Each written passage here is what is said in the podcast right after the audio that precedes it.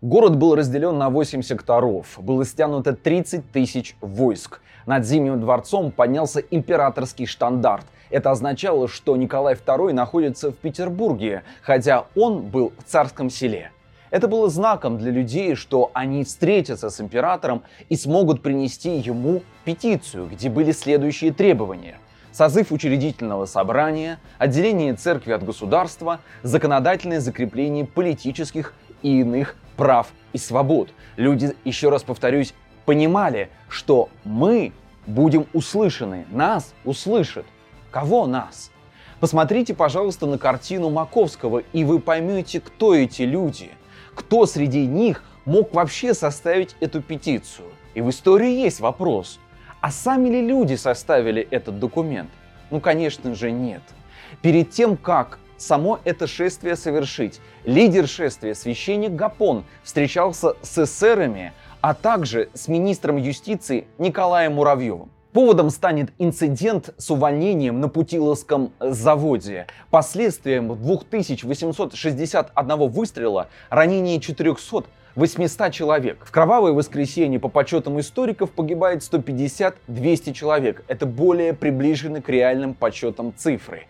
Но, конечно же, вы можете встретить и более крупные подсчеты. Например, в западных СМИ приводят цифры аж до 15-30 тысяч человек погибшими. Но действительно, расследование после этого инцидента на Дворцовой площади не произошло. Виновных не установили. Сам Николай II никак не среагировал на расстрел людей, которые шли к нему с петицией. Кровавое воскресенье – это, наверное, самое яркое начало исторического года, которое помнит каждый школьник, который хотя бы не уснул на уроках истории в девятом классе. Сразу слышишь 9 января, и в памяти всплывает 1905 год. В историографии принято считать, что 1905 год был годом первой русской революции, которой было суждено провалиться – чтобы она позже возродилась в 1917 году. Но на самом деле в истории человечества было не одно кровавое воскресенье. И в этом выпуске я расскажу вам еще о девяти кровавых воскресеньях. Так что, друзья, подписывайтесь на этот уникальный контент, ставьте «Мне нравится», пишите свои комментарии и присылайте видео друзьям. А мы начнем с 1887 года. Первое кровавое воскресенье в истории случилось 13 ноября 1887 года в Лондоне. Безработица, которая длилась уже 14 лет. Ограничение ирландцев в правах за то, что они творили беспорядках в селах. Все это стало предпосылками восстанию 13 ноября. Если символом русского кровавого воскресенья стала Дворцовая площадь, то символом восстания 13 ноября и кровавого воскресенья в Лондоне стала Трафальгарская площадь. Перед этим днем каждые выходные сэр Чарльз Орен выставлял 2000 полицейских, чтобы они следили за порядком на площади. Орен был комиссаром полиции, и он постоянно просил главу МВД Генри Мэтьюса разогнать и запретить всякие демонстрации. Первое время Мэтьюс его игнорил, и уже потом Уоррен добился своего. Трафальгарская площадь была ограничена, просто-напросто к ней нельзя было даже подойти. Столичная радикальная федерация решила оспорить этот запрет якобы под предлогом того, что нужно освободить ирландских политиков, санкционировала этот митинг, который должен был состояться в 14.30 13 ноября, то есть воскресенье 1887 года. Все, по сути, было готово для прямого столкновения с полицией. В итоге более 150 человек были доставлены в соседние больницы для хирургического лечения. 35 человек в больницу Чаринг-Кросс. Около 300 участников были взяты в плен, а в понедельник более 40 человек были обвинены в полицейском суде. Некоторых приговаривали к каторжным работам на один, на два, на три месяца, а некоторых еще и на полгода посадили за то, что они вышли на эту Трафальгарскую площадь и стали нападать на полицию. Любопытно, что среди толпы был замечен также человек с красным флагом. Это стало таким большим поводом для того, чтобы рассказать об этом в прессе, о том, чтобы в городе начали ходить слухи. Сами понимаете, красный флаг означает именно коммунистические, а вернее социалистические силы. И действительно, спустя время выяснилось, что лидером практически 400-й толпы был некий Джон Бернс. Он был, как выяснилось дальше по опросам, по допросам этого человека в полицейском участке, Он был убежденным социалистом. Арестованных демонстрантов освободили только 20 февраля 1888 года подавлением большого митинга, на котором, по слухам, присутствовал знаменитый писатель Бернард Шоу. Блоди Сандой в Англии случился еще и в 1911 году в городе Ливерпуле. Историки-социалисты трактуют это событие так, в одну строчку, о том, что во время забастовки рабочих британская армия под руководством Уинстона Черчилля целенаправленно уничтожала пролетариат. Как было на самом деле? Действительно, эта забастовка охватила большое количество рабочих. Считается, что там было 80 тысяч человек под руководством Тома Мана. Он и повел за собой эту толпу. Не путать, не путать, прошу, с писателем Томасом Маном.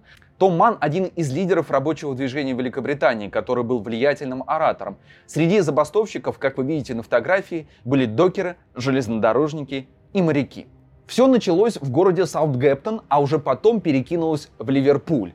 Британские власти были вынуждены удовлетворить требования рабочих, но ливерпульцы не остановились. Забастовка там и продолжалась. Они требовали большего. Теперь, я думаю, вам чуть-чуть будет более понятно, почему знаменитая рок-группа Beatles именно родилась в городе Ливерпуле. По оценкам историков, бастовало 250 тысяч рабочих. Как понимаете, фабрики, заводы, доки, железнодорожные станции парализовало. Никто не выходил на работу, не хватало рабочих рук, и в итоге, конечно же, британские власти вынуждены были снова каким-то образом действовать. Если в Саутгемптоне они действовали рационально и пошли на мирные какие-то уступки, действовали таким мирным путем, то в Ливерпуле уже произошли прямые столкновения рабочих с полицией. Правительство не решило ничего лучше, как из соседних городов привлечь войска. Ливерпульской дворцовой площадью стала площадь Святого Георгия. В ходе этих столкновений 350 человек получат ранения. 19-летний возчик погибнет. Погибнет также еще один докер 30-летний. И в итоге суд признает, что вот эти меры, которые приняло британское правительство, тем, что активизировало свои войска, были неоправданы. Но, опять же, у нас здесь возникает фигура Уинстона Черчилля. Уинстон Черчилль на всякий случай решает пригнать в Ливерпульский залив броненосный крейсер. Мы вернемся с вами еще в Англию обязательно, потому что там и случилось еще одно кровавое воскресенье. Но мы действуем по хронологии и отправимся пока что в Словению. В Словении кровавое воскресенье, так же как и в России, случилось в январе. 27 января 1919 года солдаты королевства сербов, хорватов и словенцев открыли огонь по мирным жителям города Марибор. 13 немцев погибло, 60 человек было еще ранено. Что же хотели эти немцы, которые вышли на демонстрацию в городе Марибор? Они хотели, чтобы их город был присоединен к германской части Австрийской республики. Нам нужно понимать, что совершенно недавно закончилась Первая мировая война. Мир делится заново. Проигравшие отдают то, что забрали победители, победители уже между собой дербанят вот эти остатки всего мира. Поэтому протесту активно помогала делегация и из США. Считается, что протестующие первые напали на славянскую полицию. Согласно славянским источникам, на площадь вышло 10 тысяч немцев. Чтобы вы понимали, Полицейских всего лишь было 20, не тысяч, а именно просто 20 человек.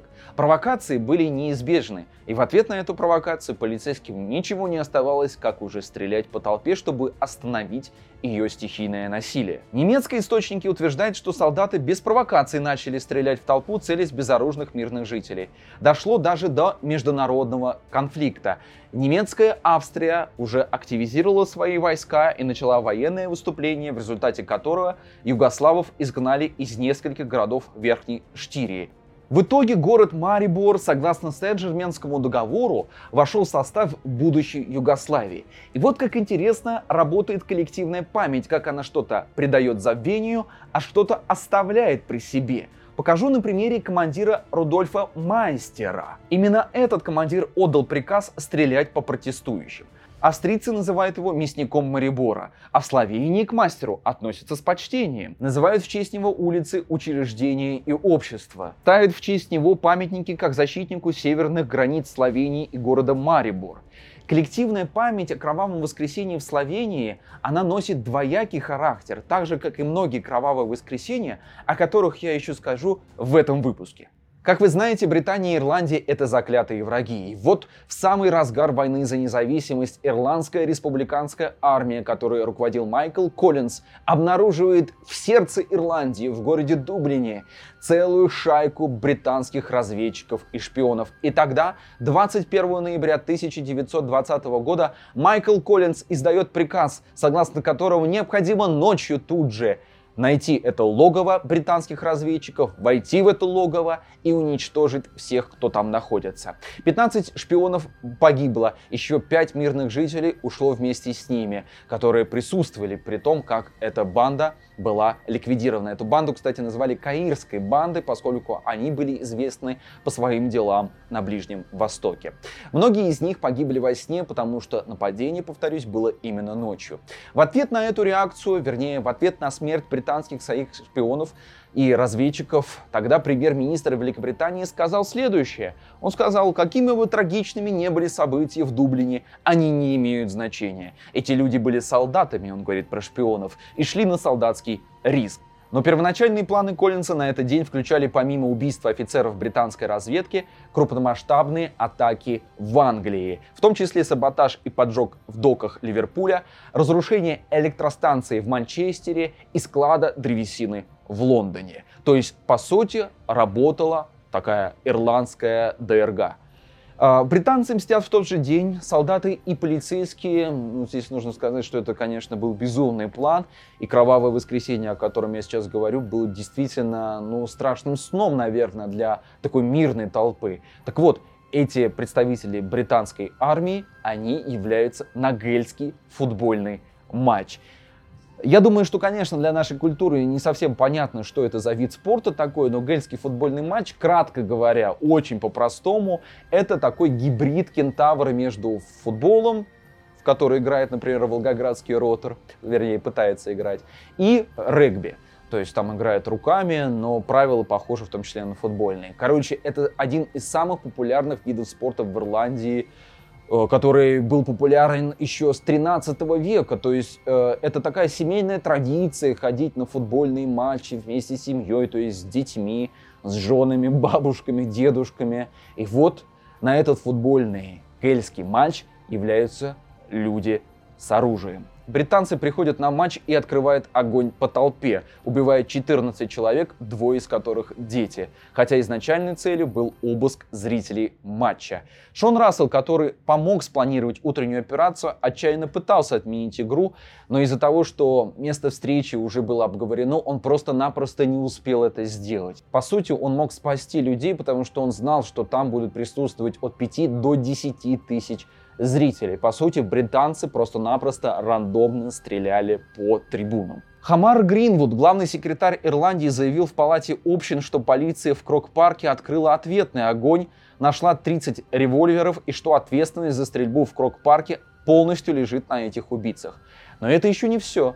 На самом деле кровавое воскресенье оно было очень долгим. Той же ночью два высокопоставленных офицера Ирландской республиканской армии Кленси и Маки а также гражданское лицо Клум были доставлены в комнату охраны роты F вспомогательных войск, которая располагалась на первом этаже здания в южной части биржевого двора.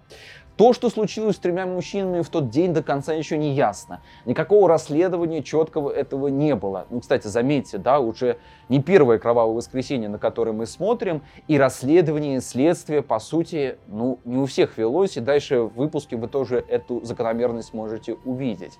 Но в общем-то, стало понятно, что в ходе их преследования, в ходе этого допроса они, в общем-то, и погибли. И сегодня, как раз над входом в эту южную часть здания, висит табличка, которая посвящена жертвам кровавого воскресенья в Ирландии 21 ноября 1920 года.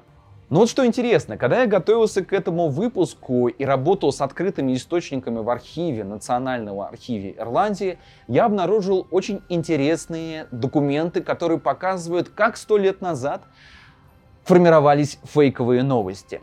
Например, 27 ноября 1920 года иллюстрированные лондонские новости публикуют следующую статью, где показывают последствия битвы при Трале в графстве Керри. Об этом же сразу же сообщают другие британские газеты. Все великобританские СМИ подхватывают эту новость, и уже французские операторы даже реконструируют, ну как бы снимают то, что происходило в этом графстве. Правда, есть небольшой нюанс. Битвы при Трале никогда не было. Всю эту постановку инициирует пресс-служба Дублинского замка на лиственной улице Вик Роуд в Дублине. Однако в Википедии есть коротенькая англоязычная статейка, где показывается, что ирландская республиканская армия таки убивала британцев.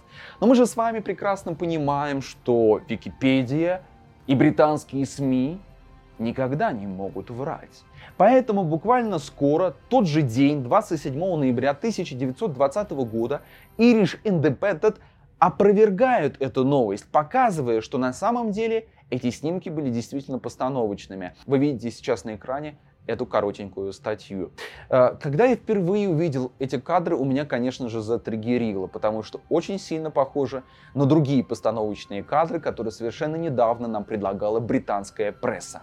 Другой интересный фейк, который мне удалось, посчастливилось найти в Национальном архиве Ирландии, вообще для историка это невероятная удача. То же самое, что в уже опустошенном Эльдорадо найти целый слиток золота. Понимаете, о чем я, да? Вот, например, а, британцы придают гласности тщательно срежиссированные реконструкции предполагаемой попытки побега мужчин, о которых я сказал, которых запытали, троих мужчин, которые запытали в одном из э, полицейских участков.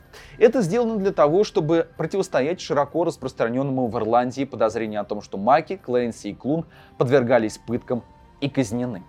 Тем не менее, в 1939 году, как я уже сказал, была вот эта размещена табличка мемориальная, которая доказывает уже сегодня, что все-таки их там запытали. И память о кровавом воскресенье в Ирландии отражается именно в этом месте памяти. А мы перемещаемся в Италию на праздник весны, где 24 апреля 1921 года должно было пройти грандиозное костюмированное шествие жителей Южного Тироля.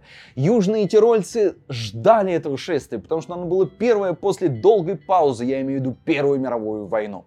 Но этого шествия ждали не только южные тирольцы. Например, из Милана в Брешу и Верона приходит телеграмма от Центрального фашистского комитета со следующим содержанием. О том, что, мол, 24 апреля совсем скоро в Южном Тироле будет устроен парад, где тирольцы будут высказывать свои претензии. Правда, в этой телеграмме не уточняется, что за претензии имеются в виду. Но наверняка фашисты уже друг друга понимали без слов. Имеется в виду претензии самих жителей Южного Тироля к Италии за то, что она итализировала Южный Тироль. Поэтому они говорят, нужно организовать 24 апреля ответочку, ответное шествие итальянцев. И тем самым дать отпор германскому вмешательству.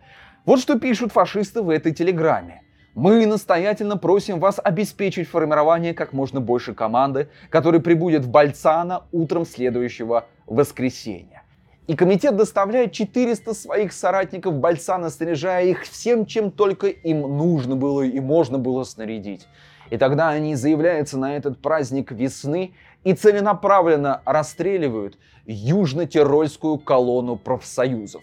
В ходе этого кровавого воскресенья 45 человек получают ранения, 5 из них получают достаточно тяжелые ранения. И так же, как в России, так же, как в Словении, так же, как в Ирландии, так же, как в Британии, никто за это кровавое воскресенье не понес наказание. Более того, и это специфика кровавого воскресенья в Бальсано в 1921 году, Муссолини публично берет ответственность за этот моральный поступок. Он прям говорит следующее. Я перехожу к событиям 24 апреля, когда фашистская бомба справедливо, брошенная в отместку, за которую я несу свою долю моральной ответственности, обозначала предел, за который фашизм не намерен пускать немецкий элемент. Вот так закончилось кровавое воскресенье в Италии. Следующее кровавое воскресенье стало для пропаганды Третьего рейха очень хорошим поводом для деполонизации Польши. Немецкая версия событий следующая. О том, что 3 сентября 1939 года, буквально спустя два дня после начала Второй мировой войны, польские войска начали резню немецкого населения. Поляки смотрели на это событие немножечко иначе, хотя они не отрицали, что в ходе Кровавого воскресенья погибли и мирные жители со стороны Германии. А, но они считали о том, что результатом Кровавого воскресенья стала неконтролируемая ликвидация диверсионных групп. Польский институт национальной памяти обнаружил и подтвердил, что среди жертв было 254 лютеранина, которые принадлежат к немецким мирным гражданским лицам и 86 жертв католиков, предположительно польских граждан, а также 20 польских солдат. После оккупации города за участие в убийствах местных немцев было казнено 120 человек. Нацисты использовали эти смерти как один из поводов для того, чтобы расквитаться с польскими жителями захваченного города. По подсчетам одного из историков Кристиана Райнса фон Френца, до конца 1939 года немецким трибуналом за причастность к событиям Кровавого воскресенья судили 876 поляков. 87 мужчин и 13 женщин были приговорены без права обжалования – Польский историк уже в свою очередь Чеслав Майдайчик отмечал 120 казней в связи с кровавым воскресеньем и казнь 20 заложников после того, как немецкий солдат якобы подвергся нападению польского снайпера. Термин «кровавое воскресенье» был придуман и поддержан немецкой пропагандой. Среди немецких пропагандистов распространялась следующая инструкция должны показывать известия о варварстве поляков в Бромберге. Выражение «кровавое воскресенье» должно войти в словарь как постоянный термин и совершать круглосуточное путешествие. По этой причине этот термин, то есть «кровавое воскресенье», должен быть постоянно подчеркнут. Вообще, первоначально министр пропаганды Третьего рейха Йозеф Геббельс насчитывал 5800 жертв вот этого кровавого месива в городе Бромберг. Но потом, спустя недолгое время, он добавил к этой цифре нолик. Количество жертв сразу же выросло в 10 раз. Я имею в виду в немецкой пропаганде. Возможно, самым ярким свидетельством гальванизирующего эффекта является рассказ Францишка Поправки, который в рядах заключенного СС с группы польских интеллектуалов прибыл в город Веймер 15 сентября 1939 года. Прибыл он концлагерь Бунхенвальд, прибыл вместе со всеми буквально в вагонах для скота. И вот что он рассказывает об этом многодневном путешествии. Мы прибыли в Эймер, люди выходили из церкви. Мы проехали через железнодорожный мост, также автомобильный мост. В СС нас называли бромберскими снайперами. Ненависть людей была так велика, что на нас бросали сверху, когда мы шли под мостом. Хорошо, что там не было камней, иначе мы имели бы трупы. Но ненависть была так велика, что женщины бросали нас зонтики, даже сумки, мужчины – ключи от домов и трости. Следует также мимоходом отметить, что нацистская пропаганда в этот же год выпускает несколько фильмов, которые рассказывают о зверствах поляков против немецкого меньшинства. Например, один из самых известных фильмов, которые выходят в это время, называется «Компания в Польше». И судя по отчетам СД, этот фильм пользуется невероятной популярностью среди немцев. Этот фильм делает кассу практически всем синематографам Германии. И судя по спонтанным аплодисментам в зрительных залах этих кинотеатров, фильм был принят немцами положительно. То есть немецкая пропаганда, вот расширив, увеличив вот этот миф о кровавом воскресенье, который на самом деле было, и повторюсь, поляки его признают, они оправдывали свои зверства в Польше, и они, в общем-то, зомбировали свое население, как бы направляя их ненависть против поляков. А сейчас мы перемещаемся в Западную Азию. Там, так же как и в 1905 году, жертвы насилия становится многотысячная толпа. Поводом для того, чтобы люди вышли на демонстрацию, становится прибытие американского флота, когда флот становится якорем в Босфоре.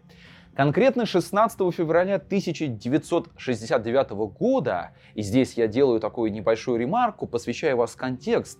Дело в том, что конец 60-х годов в странах Европы, в том числе и в Америке, были связаны со студенческими протестами. И как видим, как видим, Турция не являлась здесь исключением. Так вот, 16 февраля 1969 года ультраправые боевики, прорвав полицейский кордон с криками джихада, ворвались на площадь Таксим в Стамбуле. И с ножами, цепями и дубинками они напали на невооруженную толпу.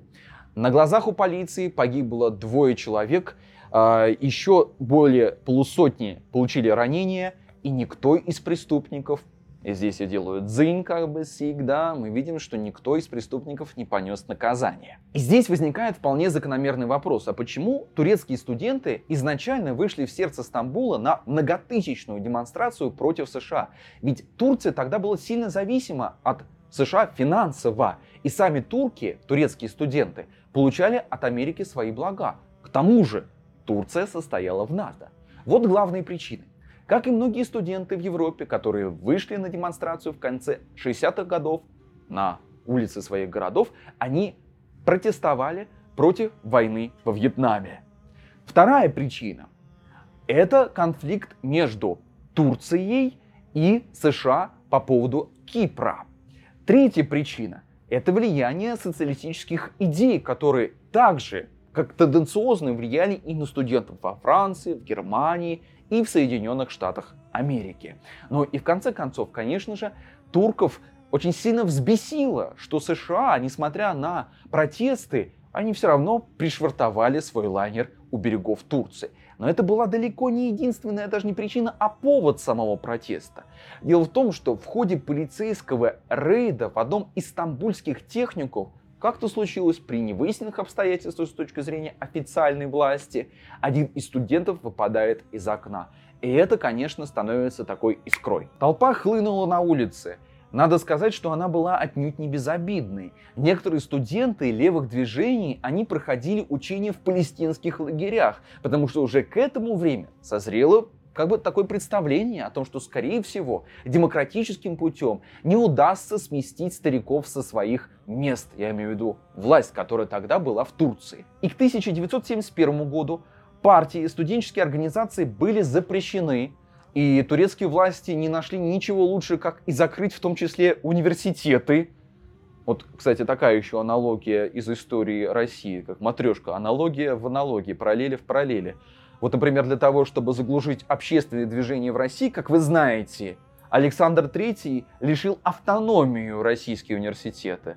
Вообще там замечательно в 19 веке происходило. Да? Перед этим Александр II дал автономию, потом Николай I, я по обратной хронологии иду, отнял автономию, Александр I дал автономию, Павел I отобрал автономию. Вот такая чехарда происходила. Но турки решили вообще просто-напросто закрыть университеты. Гениальное решение. Это сильно потом аукнется. Дело в том, что в 1977 году на той же площади в сердце Стамбула, на площади Таксим, случилось еще одно кровавое воскресенье. 1 мая люди, собравшиеся на площади, были обстреляны неизвестными снайперами с каких-то небоскребов. Погибло 42 человека. Ранения получили 220 человек. Никакого расследования не было. Единственное, опять же, на что созрела турецкая власть уже в 1980 году, когда постоянно уже люди выходили 1 мая, даже не вспоминая День труда, скорее вспоминали, э, вспоминая вот эти жертвы, которые невинно пострадали, решили, знаете, что сделать? Ну, угадайте, запретили 1 мая. И вот э, потому что не было никакого расследования, не было объявлено убийцы, кто убил, собственно, этих 42 человек на площади. Э, рождались различные конспирологические версии. Это просто неизбежность. Если вы ничего официально не заявляете, не предъявляете никаких-то весомых аргументов, знайте, появятся конспирологи, которые внушат толпе, что так оно и было. И вот одна из версий, что чуть ли не ЦРУшники убили этих 42 человек на площади Таксим в Стамбуле. Вот, целых два кровавых воскресенья случилось только в одной Турции.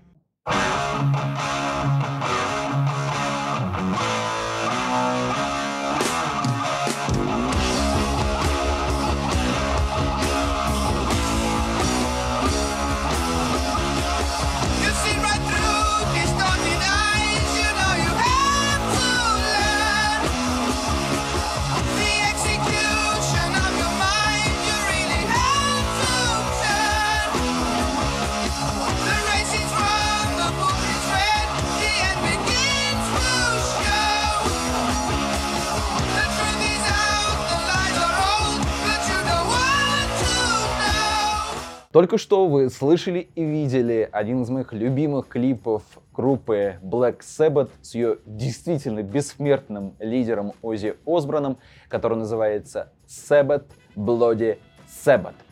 Этот клип, эта песня были написаны по мотивам песни Джона Леннона и Йоко Она. В свою очередь, песня Леннона и Йоко Оно была написана по мотивам событиям, которые снова происходят в Ирландии именно кровавого воскресенья 1972 года. Вы можете самостоятельно послушать эту песню, потому что Ози Осборн меня не блокирует за авторские права, а вот Йоко Оно все еще хочет денег. Юту также исполнил эту песню вместе с Полом Маккартни. То есть это событие Кровавого воскресенья в Ирландии действительно кровавое воскресенье, наверное, одно из самых кровавых, о которых я рассказываю в этом выпуске, оно впечатлило культурную среду того времени. Нужно понимать, что оно и, в принципе, и случилось в один э, из самых таких рассветных, что ли, годов, периодов именно рок-музыки. И снова мы видим здесь конфликт именно британских войск и войск Ирландской республиканской армии. Давайте посмотрим, что же произошло в это кровавое воскресенье в Ирландии. Город Боксайд. Мирная демонстрация против политики интернирования в Северной Ирландии, которая уже долгое время страдает от экономического кризиса. Снова безработица, снова гиперинфляция невероятная – люди буквально ищут и не могут найти источники для существования. И против этой политики британского правительства снова на площадь выходят манифестанты. Всего насчитывалось 5000 манифестантов в городе Боксайд. Но пока они шествием шли по улице своего города, их ждали британские парашютисты. Британские парашютисты сначала открыли огонь по толпе резиновыми пулями, также они применили которую, газ, который называется очень так красиво газ сирень. Это, в общем-то, один из разновидностей слезоточивого газа. И водяные пушки. Но толпа все еще требовала прохода, толпа не сдавалась, толпа требовала своего, и тогда парашютисты не нашли ничего лучше, как открыть огонь без предупреждения по толпе настоящими пулями. Погибло 14 человек, пятерым из них было по 17 лет, то есть большинство манифестантов снова были студенты. Это были молодые люди, некоторым из них было там 19 лет, то есть достаточно такие юные люди вышли против этих вооруженных парашютистов. Изначально следствие заявляло о том, что солдаты действовали в целях самозащиты, и только в 1988 году, то есть буквально спустя 16 лет, началось расследование по инициативе Тома Блэра. Это расследование шло 12 лет, самое длинное и самое долгое расследование в истории Великобритании. И согласно отчету лорда Севилла, отчету, который составляет 5000 страниц, там выяснилось следующее. Ну, задавался вообще вопрос, действительно ли, легально ли действовали эти командиры, которые приказали стрелять по толпе? Представляли ли убитые серьезную угрозу? А также какова была роль Ирландской республиканской армии и самого государства. И в ходе расследования было установлено, что солдаты первого батальона британского парашютного полка стреляли по демонстрантам. Ни один из них, кто был убит на площади, не был вооружен и не представлял угрозы, и что многие солдаты заведомо выдвинули ложные показания, чтобы потом уволиться из армии без проблем. Год назад Прокуратура Северной Ирландии сняла обвинение в убийстве из двух бывших солдат британской армии за убийство эпохи вот этого смуты, как говорят ирландские и британские историки. У нас тоже есть смута, да, в начале 17 века. А вот как раз вот это эхо войны за независимость тоже зовется смутой. Так вот, считается, что кровавое воскресенье, которое унесло жизни этих людей, которые безоружные, опять же повторюсь, вышли на улицы, считается преступлением британских солдат и британского командования. Вот фотоснимки, на которых британские солдаты арестовывают мирных жителей и вступают с ними в уличный бой, но культовым стал снимок совершенно другой. Снимок, который есть практически во всех британских и ирландских, самое главное, учебниках истории. Снимок, который потряс многих современников тех событий. Его сделал Фулио Гримальди, а, журналист, который редкий журналист, который присутствовал во время этих протестов, когда британские солдаты открыли огонь по демонстрантам в городе Дерри. На снимке, как вы видите, люди несут обмякшее тело 17-летнего парня. Впереди идет священник, держа белый платок. И в коллективной памяти ирландцев этот снимок станет символом кровавого воскресения. Несправедливо убиенных людей, которые вышли против британских парашютистов без оружия. Результаты расследования лорда Севилла привели к извинениям премьер-министра Дэвида Кэмерона. Он извинился за то, что произошло в в это кровавое воскресенье в Ирландии в 1972 году от имени правительства, цитата, а вернее от имени страны. К слову, например, сегодня демонстрация, вернее с июля 2022 года, демонстрации в Великобритании были существенно ограничены. Но тем не менее, вот как в исторической коллективной памяти российских школьников и всех российских граждан, которые, повторюсь, не спали, хотя бы не спали на уроке истории в девятом классе, вот события в Ирландии также для ирландцев запомнились очень хорошо. Вот так, друзья, я рассказал вам о 10 кровавых воскресеньях, которые унесли более 600 жизней, хотя на самом деле в истории кровавых воскресений было намного больше. Так что, если вам понравился этот выпуск и вы хотите, чтобы я рассказал о других кровавых воскресеньях, вы пишите в комментариях, дайте, пожалуйста, фидбэк и обратную связь. Поверьте, это очень важно. И не забудьте поставить «Мне нравится». Также вы можете подписаться на мой канал на YouTube «Лицо цветочки» и в Телеграме. Всего доброго вам, друзья. Спасибо за внимание.